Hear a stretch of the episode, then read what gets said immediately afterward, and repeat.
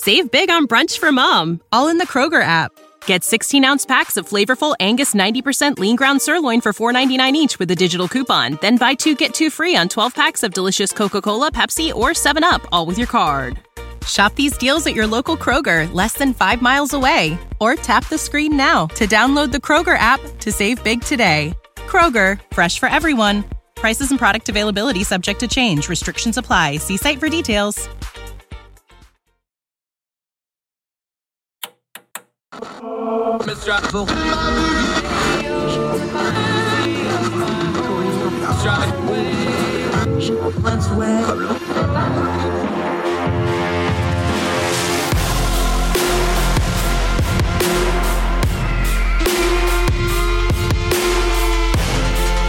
your host, Andrew Donaldson. This is Heard Tell.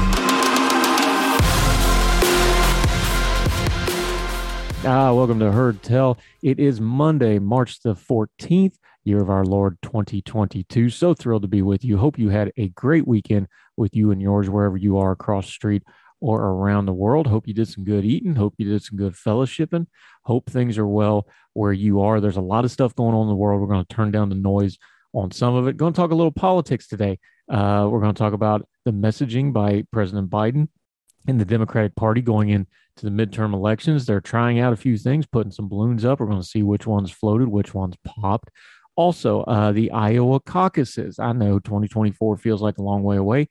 It's not, and especially determining how we're going to elect our next president or if President Biden's going to get reelected whether or not they have the Iowa caucuses is going to be a big, big deal. It's also going to change how people do their strategy when people get in and out of the race. We're going to talk Iowa caucuses a little bit later on.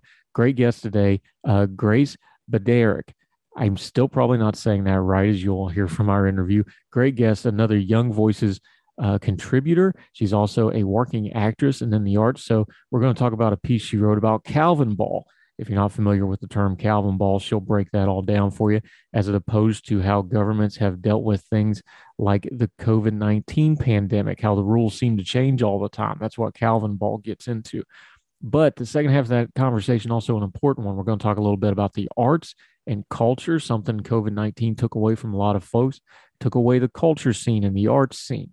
We're going to get into that, how that's important to us as humans and as people, and it helps us uh, maybe keep some perspective on the COVID 19 pandemic. She's also a New York dweller. She can talk about the early days of the pandemic as opposed to now. Grace Badenick uh, on the program today. Excited to have her. But let's start uh, with what is dominating the news. Once again, Ukraine and Russia. Um, Russia is just leveling cities now. They're blatantly attacking civilians. Everything they're doing is a war crime. The war itself is a war crime because wars of aggression are illegal under international law. Uh, but there's a little bit of a side story we want to pay attention to because we'll be talking about Ukraine all this week, like we have been for the last two weeks. Um, from the BBC, uh, the EU and US helps Ukraine. China helps Russia, writes the BBC. If that's how this goes, then it's a delineation that will make the war in Ukraine an even more consequential one. The White House has decided to make public its claim just as President Biden's top security advisor is due to meet China's most senior diplomat. It appears to be a tactical move to put pressure on China, presumably to either conform or deny it. The bigger aim could be to try to make Xi Jinping weigh up the pros and cons of his current position of what last week was called a quote rock solid relationship with Moscow. Remember that it was just weeks ago that the Winter Olympics were opened in Beijing. President Xi and Putin declared a new alliance that had quote no limit. Well, a few things changed since then uh, back to the BBC. Military aid could clearly be part of that, but in the days after Russia's invasion, China has condemned the UK, the US, and others for giving weapons to Ukraine's military, saying they were adding, quote, fuel for the fire. If the US intelligence assessment is correct and Beijing follows through on that request, then they would be, they too would be adding fuel to the fire. All right, let's back up. I know a lot of people are worried about the bear and dragon look, Russia and China is never going to be a natural alliance. They're not natural allies, they're natural opponents. However, uh, let's pay attention to what's really happening here. This is more than just geopolitics. One of the things we always say on this program is, is when you're not sure about the truth, follow the money. The money will get you to the truth. What China wants to do here and what they're probably going to take advantage of is not so much militarily with Russia, although they'll do that because they're perfectly happy and it suits their main their aims for Putin to be a chaos agent in the rest of the world. But what they're really going after here is they want Russia in debt to them, both physically in debt and morally and consequentially in debt to them for helping them out when basically nobody else will. China has a pattern here. They we've seen it in Africa, it in the Belt and Road Initiative. They offer money, they offer aid, they offer assistance, but they're going to get theirs back. The Chinese Communist Party's planning is very, very long term. It's hard for us to get our hands around it because we think so short term, but they got 10 year, 15, 50 year plans on how these things are going to go. A Russia that is in debt to China and dependent on China makes China all the more powerful. Take note, uh, we already know over in Africa, in Uganda, uh, China is using debt to take over critical infrastructure. They're talking about maybe taking over an airport in Uganda because Uganda defaulted on a debt that was loaned them. Imagine a China that has Russia on a string because of economic debt payments and because of moral and ethical complaints because they're the only ones that would help them when nobody else would.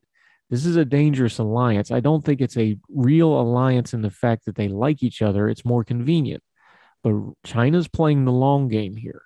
They know that a Russia that's dependent on them and weakened automatically makes them even more strong. Remember, China also competes with Russia in things like arms sale and exporting foreign policy power and things like security. Russia's made quite a trade on selling security all around the world, with their military getting uh, bogged down in Ukraine, their military weaponry getting destroyed by the Ukrainians fighting from underneath and being the underdogs. That's going to hurt those military sales. And China is going to be perfectly happy to step in the gap and fill that. There's a lot of moving parts to geopolitics, especially when you're dealing with people like Xi Jinping and Putin, who are wicked, evil, brutal dictators who have no problems brutalizing their own people and other people of the world. Putin is committing war crimes daily live on our live streams. All we got to do is pay attention to it. We've already detailed on this program China's human rights abuses to the Uyghur people, Hong Kong, and plenty of others. Bad people tend to congregate because nobody else wants to deal with them. This is a marriage of convenience, but it's a dangerous marriage because Russia, that will be by its nature, no matter what happens in Ukraine here, weaker, more destabilized, and more isolated is going to become more and more dependent on China. It's just one more of a big mess that's going to come out of this disastrous Ukraine situation. I'm not sure Putin fully understands what he's done here, but let's be clear eyed about what happens next. Everything that happens from here on out is bad. There's not a lot of good here. We're choosing the least bad of many bad options if Ukraine can hold out and manage to keep the Russians from completely taking over their country, that's what we're rooting for because the bad guy needs to lose here and the innocent people of Ukraine don't need to suffer under his boot heel. But that's still going to be a country utterly destroyed by war. That will destabilize Russia, probably destabilize Belarus as well, since they're helping them out. And China wants to take advantage of that. And China, more empowered, is something that we're going to be dealing with for generations to come. These things all go together they don't have neat, clean answers and buzzwords. We shouldn't fool ourselves into thinking that if we just do this one thing, everything will be hunky dory afterwards. It's not how foreign policy works. That's not how the world works. As we always say on here, human nature is undefeated. People like Vladimir Putin and Xi Jinping have showed us what their nature is it's to dominate, destroy, and crush for their own power and glory. And they're going to figure out a way to make this situation better them. China loves chaos because they can appear to be the stable one. Something to keep an eye on going forward. More Tell right after this.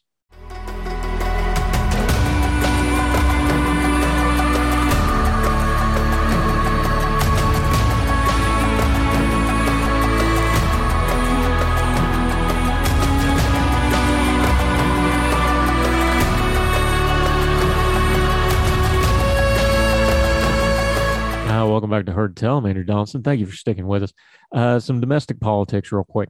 Uh, the Biden administration and the Democratic Party are trying to get their messaging set for the midterm elections. And we've seen a lot of it in social media. We've seen it from the president himself. He means tested some of this in the State of the Union, and the Democratic Party is doing it. uh, it's not going well. It's incongruent. It's not matching up. Doesn't make a lot of sense. Now, I understand what they're trying to do, but they're doing it poorly. Here's the problem when you have Nancy Pelosi at the podium saying that, of course, government spending doesn't have anything to do with inflation, government spending is fixing inflation. Uh, people going to recoil. They know that that's just not true. Now, I understand maybe she's getting at some policies that they're aiming at it, but yes, you can't just spend like a drunken sailor as a government and not affect inflation. Let's be adults here. Uh, President Biden's got a similar problem.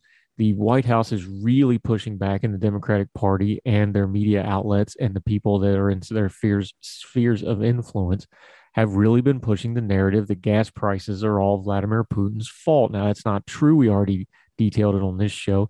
It's true from this point forward, it's driving up gas prices, but gas prices were already high. People know this. They were already going up. I understand what President Biden's trying to do, but it's incongruent.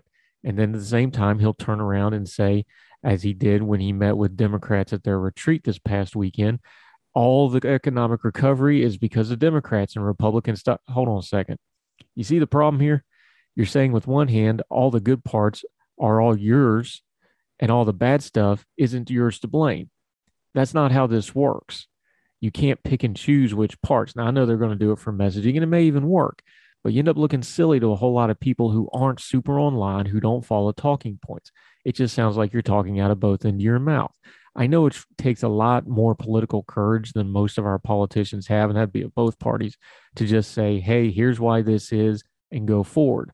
But didn't we learn during COVID saying you know when you don't know or saying something that just ain't so and it's easily provable so that sows more disbelief in government that makes you look silly people don't want to believe you you can talk about hey gas prices are up because they're a lagging indicator and then putin invaded ukraine and that's going to push them even higher. That's straight talk give that a shot. And yes you get some credit for the economy but you also get some blame for it. That's part of sitting in the big chair. Try to be straight with the american people. They may bang you for it a little bit, but they'll get on you a whole lot worse for trying to talk out of both sides of your mouth and talking to them like they're stupid. More Tell right after this.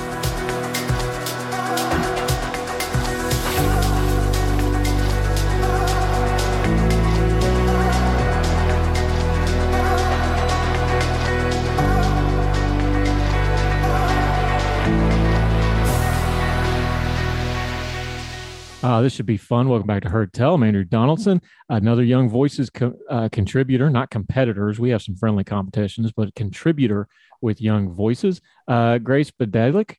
Did I get it right that time? I've been practicing it. Unfortunately, no. Dang it. What was it? It's Badalik. Badalik. Like Badalik. See, I see Dalek and I start thinking Doctor Who and, and it's Grace Badalik. Think, think your daughter's Bedazzle. You know? Bedazzle, Badalik. All right, oh. Grace Badalik. She's a performer. She's an artiste, uh, an actor. Uh, she also does commentary through Young Voices, which we're going to be talking about today because she's been writing. How are you this? I'm doing well. I'm doing great. Got my Fantastic. coffee. Got, got your up, coffee. Got doing better than I am with pronunciation. Fortunately, you're an outstandingly good writer.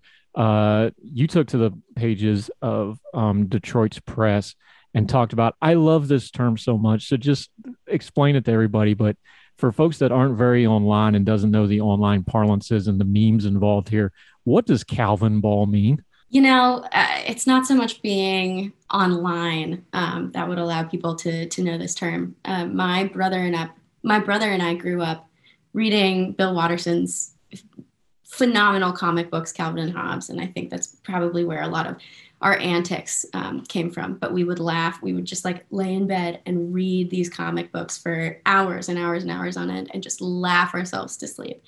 And so this game, Calvin Ball, is something that's born out of Calvin's imagination.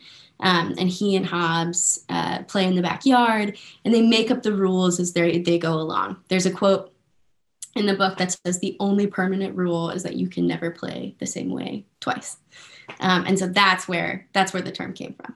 Now that makes for excellent comic strip material, but as a governing philosophy, this does not work quite as well. And that's kind of what you were drilling down in the piece you were writing about, uh, where you invoked the specter of Calvin Ball. Right. It's very cute coming from Calvin and Hobbes, but unfortunately, when it comes from our political betters, um, not so much. Now, we ran into this uh, North Carolina where I have a home where we talk about, well, we're going to believe the experts and we're going to believe the science. Okay, great. Who's the experts and who's the science? And from Governor Roy Cooper, we never actually got a list of who the experts were, oddly enough. You found this looking at a couple of different blue state governors of when they start to change the rules, or in the specific case now, as they start to relax the rules, there doesn't seem to be a lot of rhyme or reasons to these things. And then it lets people kind of mind wander to things like, okay, is it coincidence that the political winds blow one way, polling goes one way, public opinion goes one way? Or are they actually trying to follow some sound advice? And that's why you invoke the Calvin ball imagery here. Yes, precisely. That's exactly why I invoked the the Calvin ball imagery. Unfortunately, I think when you talk about um, experts, uh, specifically, we've been listening to people who um, do not have a, a, their best intentions in mind or um, do not have uh, our best interests as a people in mind. Um, so the science hasn't changed. Uh, we're just being gaslit. All right. So some folks want to be more generous and say that this is just a habit of, you know, the machinations of normal government. It's top down. We're trying to do one size fits all. There's a lot of do something involved here. Generous approach is to think that, okay, this is just how the government always does things. They reactionary. They're trying to do one size fits all. Uh, but you think with some of the data that you're seeing and some of the trends we've seen with the two years that we've been doing this, that might be too generous of an application for what's actually happening here. Yes, I think that that is uh, is far too generous. Uh, as we've seen, unfortunately, case counts are higher than they've ever been, um, and uh, the legislation which is coming down um, from blue state governors uh, and from the federal government at large uh, is not congruent um, with the with the data.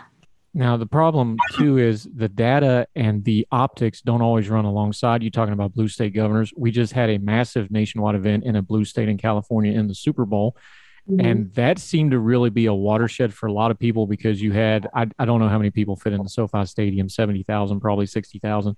All the politicians, all the major, you know, major stars, the, the eyes of the whole country are on it. It's the biggest TV show every single year and you have, you know, Governor Gavin Newsom, who's been a big proponent of a lot of stuff. He's there unmasked. He's hanging around. There's not a mask to be seen anyway. Yeah. That, along with the State of the Union, where nobody was masked, that really seemed to be kind of a watershed moment to a lot of folks. Yes, I think it was. I think the optics have been have been really egregious. I mean, as you said, uh, we've seen an unmasked Gavin Newsom and Eric Garcetti next to a famously immunocompromised basketball player, Magic Johnson. And then we also saw a few weeks back an unmasked Stacey Abrams smiling in a sea of masked kids, um, which I think for parents specifically um, was the watershed moment that you're talking about. Why do you think the kids bother folks? Like this is beyond just a parent thing, because of course parents are always touchy about their kids, no matter what, to to various degrees of you know justified and unjustified sometimes. The school thing really seemed to slam home. I've written about it because, like you know, in the elementary school and the high school in my community is right across the street from a shopping center. So for yeah. 15 months, the school is completely shut down because we can't go over there. But all the exact same people are across the street seeing each other in the grocery store and the McDonald's across the street. And it's the same people in the same confines for all practical purposes. Yeah. I think people are realizing maybe there should have been a little bit better way to do it. But again, the optics are just incongruent, and there's just not a stat in the world for people to go like, this doesn't make sense that across the street we're all going to die, but here we can still function normally. Right, 100%. I mean, in New York, it took a full month after mask mandates were lifted in the city for the same thing to happen for the for the kids in public schools um, and i think it's so irksome because we've known from the outset of this pandemic that healthy children have the lowest probability of developing serious illness from COVID, and they also have the lowest probability of passing it to each other. So when we're looking at cumulative mortality stats, you know, in states reporting 0.00 to 0.01 of all child COVID 19 cases have resulted in death.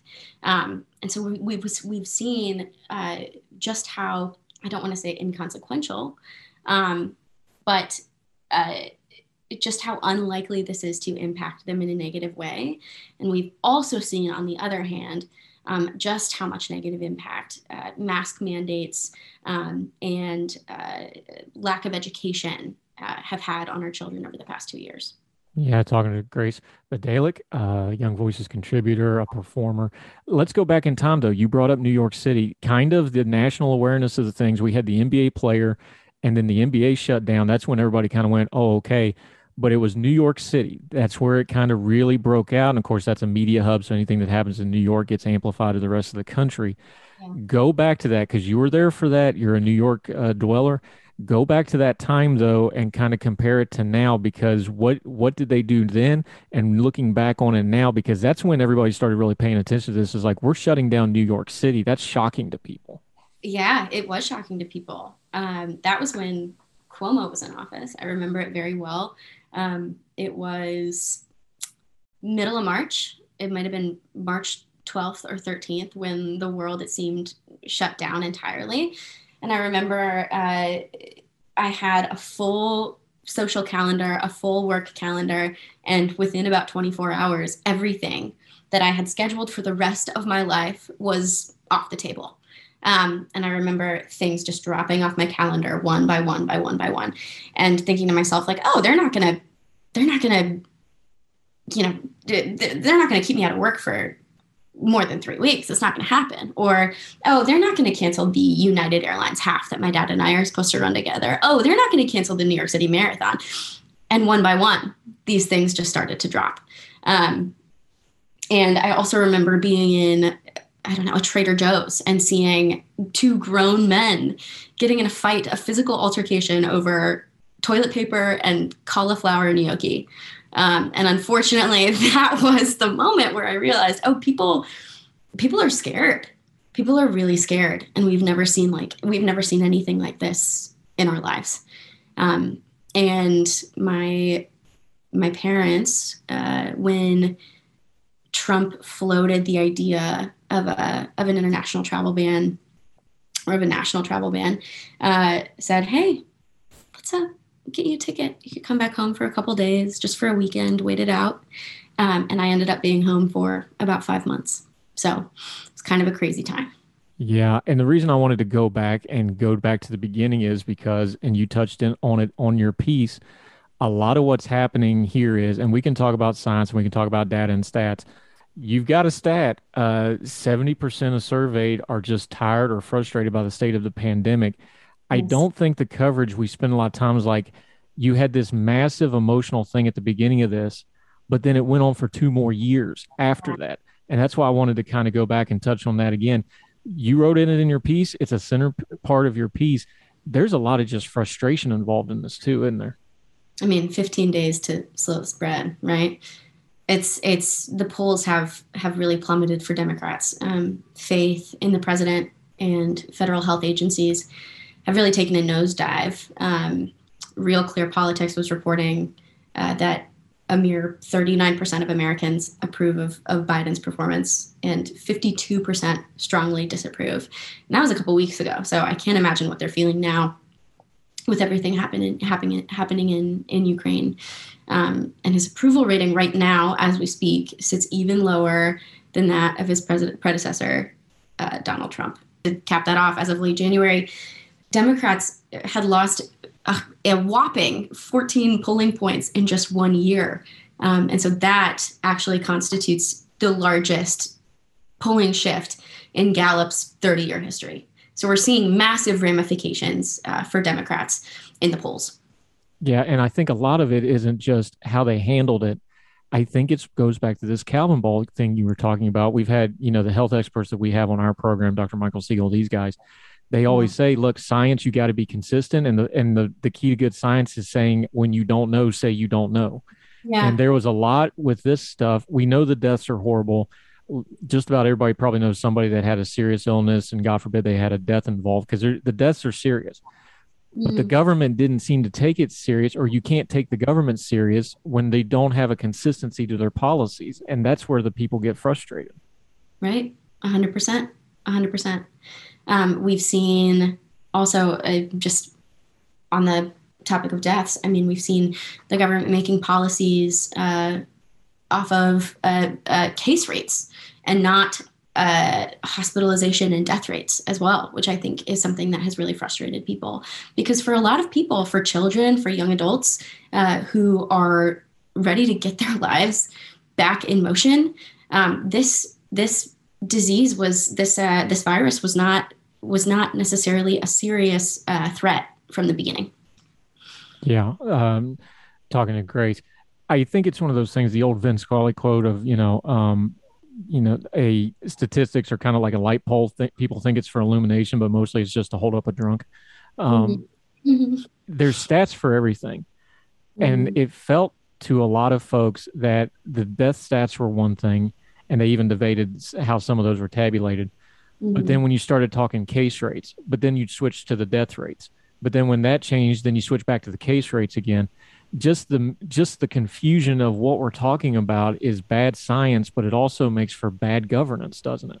Right, hundred percent. And actually, uh, studies that were used by the CDC to push universal masking in schools across the country, uh, as you're saying, have been kind of largely debunked because they haven't been conduct- conducted in uh, in uh, in sound ways. So they haven't controlled for vaccination rates or other mitigation measure- measures, and they fail to account for harm done by masking to students' mental health and development.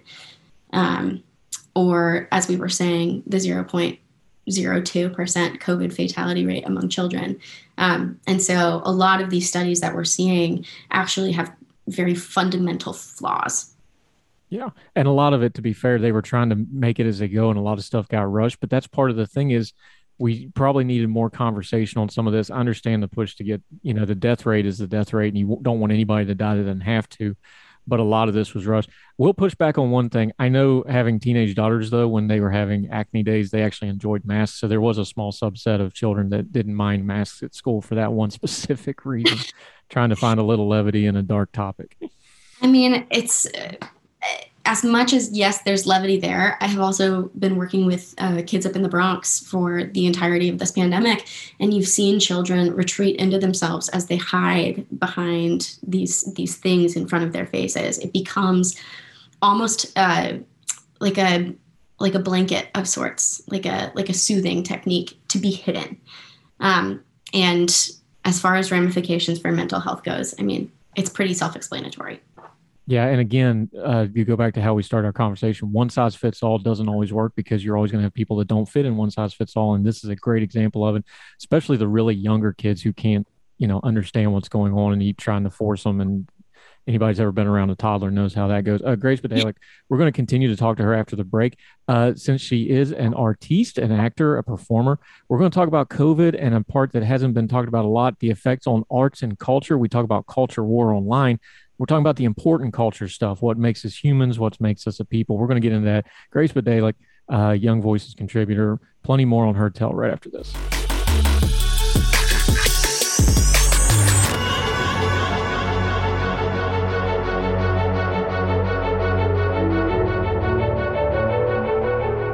Uh, welcome back to Heard Tell. Thanks for sticking with us. I'm Andrew Donaldson talking to Grace Badalik. Am I getting better with it? Badalik. Badalik. All right, we'll keep practicing and we got a whole segment to practice on. Grace Badalik, uh, Young Voices contributor. But let's put your other hat on. You're also a performer, you're a uh, working actor, actress. Uh, one thing that I think got lost with all the isolation and all the shutdown stuff, you're in the performance industry, you're in the entertainment industry. We lost a lot of cultural stuff. And I think it's been interesting watching people talk about things we can kind of laugh about like uh, going to the theater or going to a show or going to a music venue. People really, really miss that. And it's not just that they missed it uh, for mental health and stress relief reasons. That's a big economic hit on top of it, too. Talk about it because I know Broadway got a lot of coverage. Uh, New York City has a thriving art scene, probably one of the best in the world. Talk about what it was like for COVID when that stuff just basically stopped.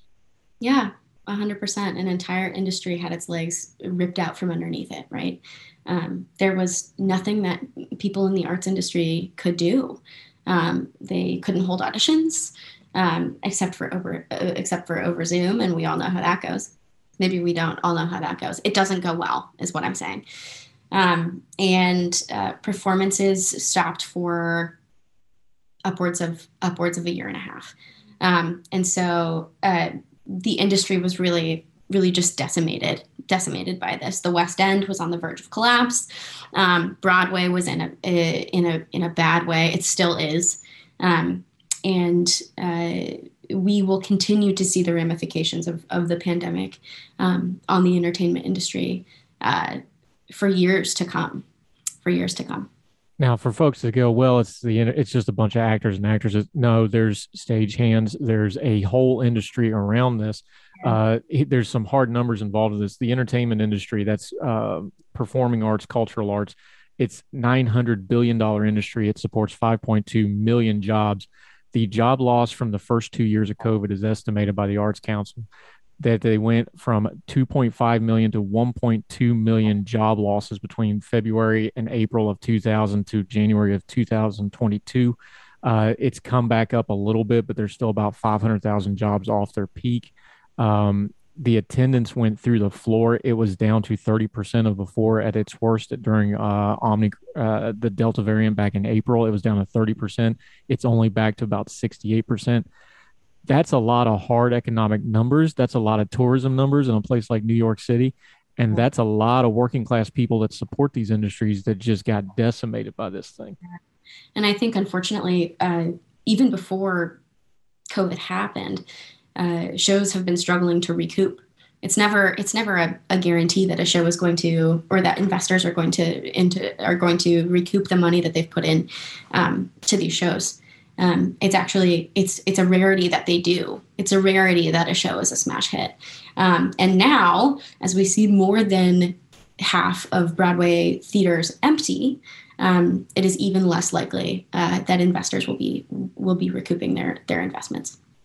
All right. So something obviously got you into the arts, got you into acting talk about the human side of it like why is that important? Because you talked about you know you work with kids you were in new york city for the worst of this stuff you saw it firsthand. Yeah. talk about what the arts means to people not just as a performer but uh, you know if you're a performer you started as a fan first that's just how that works. Talk about the human side of it and when that taken away we really do miss a part of us that's human that is it's not as important as your food and things like this but it really is important to your psyche and it is important to us as a people isn't it Yes, 100%. Um, the human side uh, is incredibly important. I always go back to uh, the Dead Poet Society quote, uh, where uh, Robin Williams' character says, The human race is filled with passion, medicine, law, business, engineering. These are all noble pursuits um, and necessary to sustain life.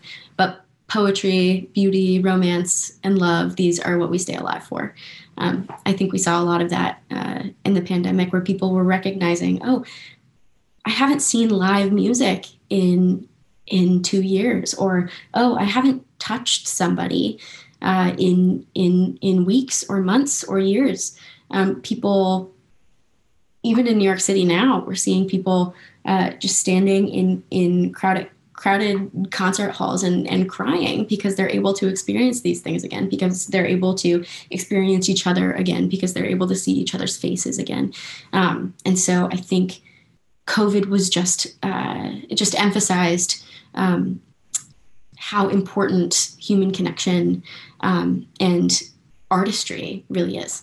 Do you think we've learned um, any human lessons out of COVID? We've been talking a lot about, you know, We've learned a lot about how our government functions or doesn't function, to be more specific.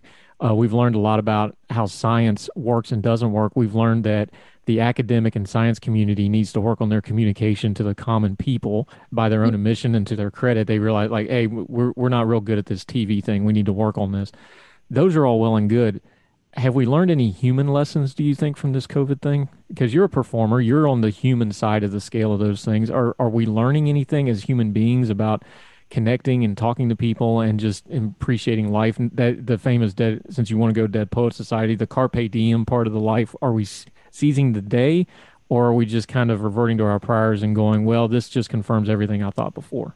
You know, I can't speak to the general human experience, but I can speak to my own. Um, I know that COVID for me stripped my life of so many unnecessary distractions um, and so many unnecessary pursuits um, and all sorts of unnecessary striving, um, and brought me back to what was fundamentally most important in my life, which was family, which was connections with my friends and ensuring that my friends were okay, which was my relationship to God um, and uh, my ability to uh, reflect uh, and um, and uh, process.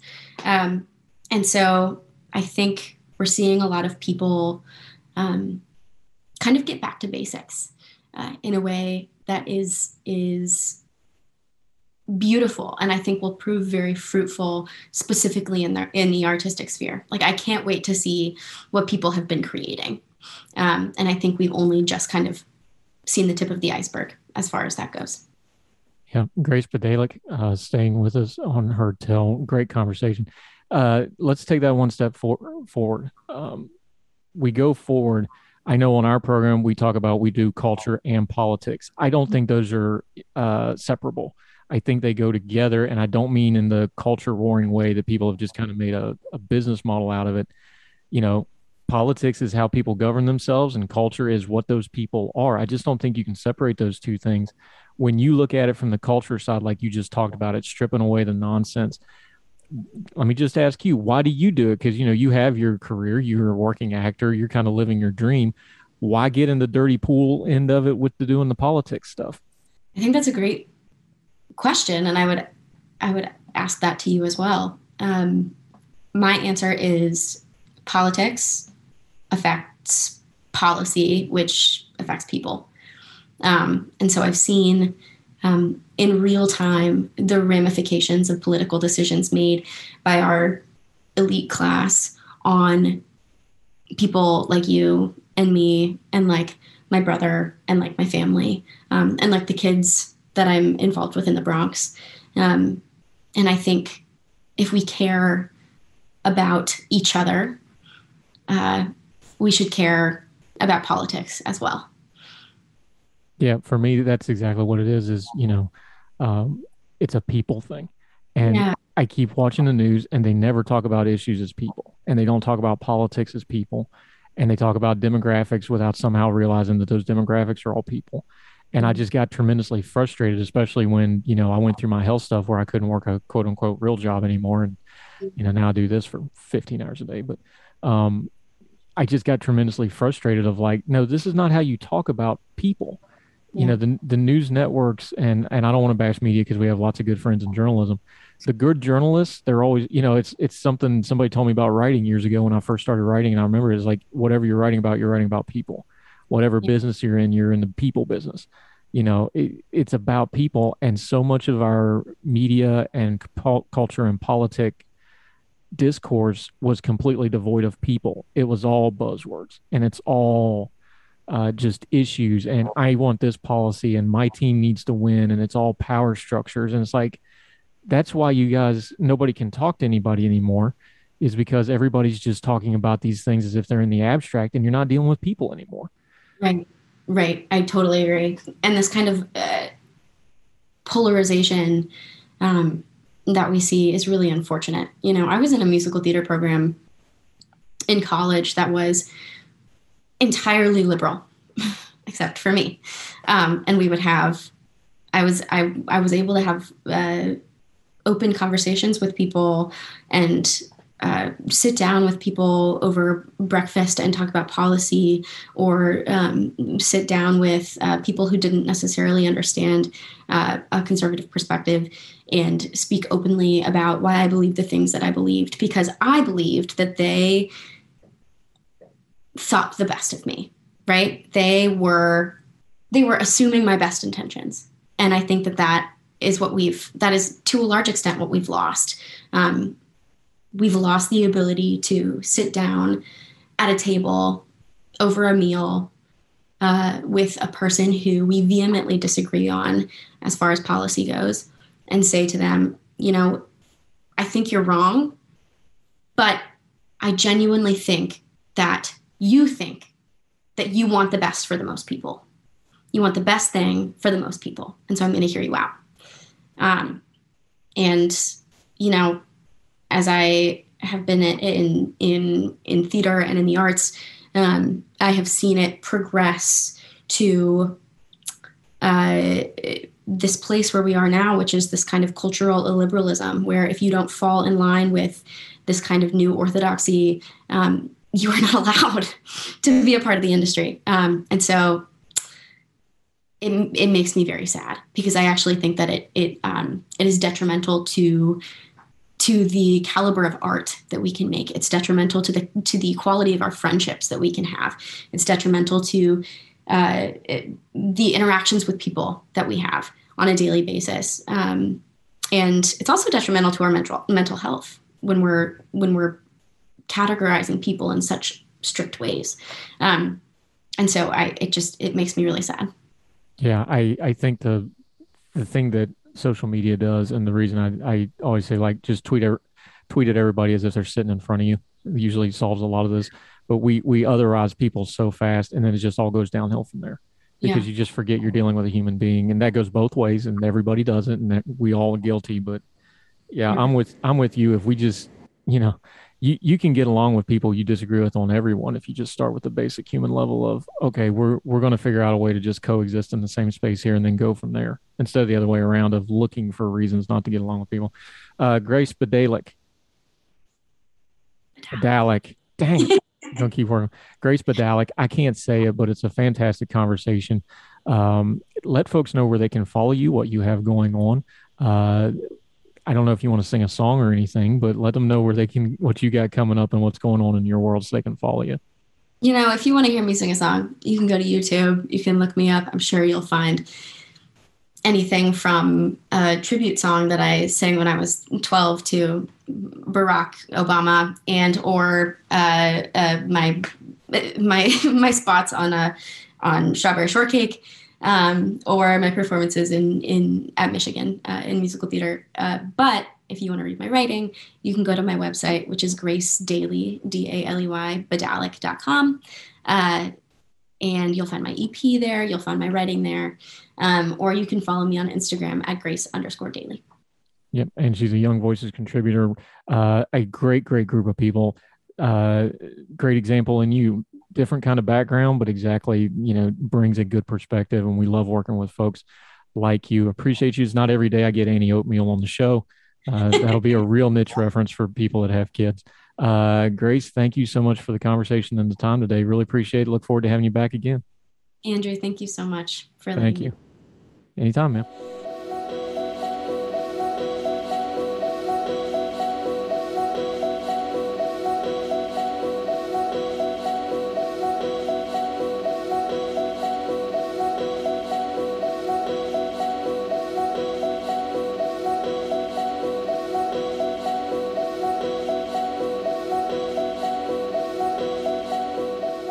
Uh, welcome back to Heard Tell. Quick political note here. Uh, the Iowa caucuses, the Hawkeye Cauci, Rush used to always call them, uh, they've been under a lot of fire. Now, folks may have forgotten, but 2020 did not go well out in Iowa. Uh, the caucuses were a mess. It wasn't all the volunteers' fault. It's an antiquated, ridiculous system. It has no place in modern politics. I know it's quaint. I know it's traditional. Look, there's lots of things that were quaint and traditional that we got rid of because we needed to. And our country does not need chaos on the front end of our presidential elections. Well, the Washington Post now has a long piece out. You can read it. Uh, this particular one, Dan Balz longtime correspondent for the Washington Post, talks about the Democratic Party is taking aim at the nomination process. They want to get rid of it. They want it to either be a primary or they're going to move it to some other state. This is going to be a long running debate. Now, I know we're just now getting into the swing of things for the 2022 midterms, but 2024 is already in full effect. We're watching people position for the presidency. There's people already going to start visiting Iowa. There's ground teams. The people who want to run for president are already paying attention to Iowa. And if it's the caucus system, or if it's a primary system, or if Iowa gets bypassed, that's going to change a lot of strategies because people start way ahead of time, 10 months, a year ahead of time setting up camp in Iowa. So it's going to keep an eye on. In fact, we've already reached out to someone in Iowa to come on the program, explain the caucus situation, what really happened, what's going on in the future. Story we're going to continue to touch on here on Heard Tell as we stay ahead of the news. I know 2024 feels like a long way away, But 2022 felt like a long way away just a little bit ago, and here we are already. So we're going to keep an eye on it. The Iowa caucuses and how we're going to elect the next president of the United States, or if President Biden manages to get reelection. Something to keep an eye on. We'll be back with more Heard Tell right after this.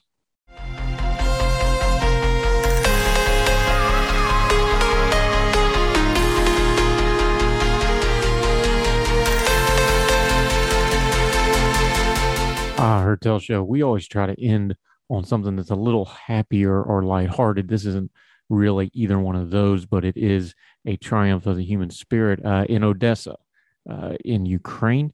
Famous Odessa Opera House. There's social media posts of the front of the Opera House barricaded in the 40s during World War II and barricaded today from the Russian aggression and Putin, what he's trying to do to their country. Stark images comparatively but the opera company obviously has some time on their hands because you're not going to be doing Verdi's Aida or Il Trove or Tchaikovsky's Alata because that's what they were supposed to be doing this month.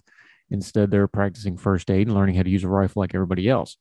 However, uh, OperaWire.com says this as the city of Odessa prepares to be attacked by the Russian army, members of the Odessa Opera Company joined volunteers in building barricades and sandbagging this sandbagging walls to protect the city. Now the singers are currently undergoing training in first aid and learning how to use the rifle. Additionally, throughout the week, many singers and musicians are performing concerts in front of the opera house to give comfort comfort to the to the citizens. Just this past day, members of company performed the national anthem in front of the tank trap set to protect the area from the opera building, while the chorus performed from Vapisario from Verdi's Nabucco. I have no idea if I'm pronouncing any of this right. Keith Conrad listens to this program. I'm sure he'll let me know if I'm messing any of this up. Uh, earlier in the week, though, a Ukrainian naval band played, Hey, I know this one. Don't worry, be happy. Outside the concert venue, the Opera House has been described as the city's cultural heart and as a prominent part of the city on social media. A picture of the house that was shared shows the Opera House had it previously set up in barricades during World War II. The company has also been active on social media, sharing pictures, performing, sending messages of hope, and requesting help to close the sky. That's the no fly zone that I understand why they want that, but that's not coming because we might as well just either fight the Russians or not. That there's not going to be an intermediate step. But uh, go watch all the social media posts. They're singing in the streets, they're performing, they're trying to maintain spirits as best they can brave stuff, a long tradition in human history in times of crisis. We sing, we perform, we uplift, and the Odessa Opera is doing just that. That'll do it from Heard Tell. Thank you so much for joining us. If you haven't subscribed yet, please make sure you hit that button. If you're watching on YouTube, uh, if you're listening on any of the podcasting platforms, you can subscribe to there on Well. You'll get Heard Tell each and every weekday. Plus, you'll get the Good Talk interview segments every afternoon twice on Sunday show started it this weekend. That's interview clips from the week that was. Uh, really good response to that. Appreciate that. Also, we're working on some new long form podcasts. We're going to really delve into some situations, policies, ideas, things that are going on in the world so we can discern the times that we live in. We have 36 of those in the archive. If you're subscribed or following, you get all that for free. Only costs you a click. And we appreciate you so very much. So however you're watching and or listening, wherever you are, across street around the world. We hope you and yours are well. We hope you are well fed. And we'll talk to you tomorrow on Heard Tell. All the music on Heard Tell is provided under a creative content license from monstercat.com. Without the ones like you, who work tirelessly to keep things running, everything would suddenly stop. Hospitals, factories, schools, and power plants, they all depend on you. No matter the weather, emergency, or time of day, you're the ones who get it done. At Grainger, we're here for you with professional grade industrial supplies. Count on real time product availability and fast delivery. Call clickgrainger.com or just stop by. Grainger for the ones who get it done.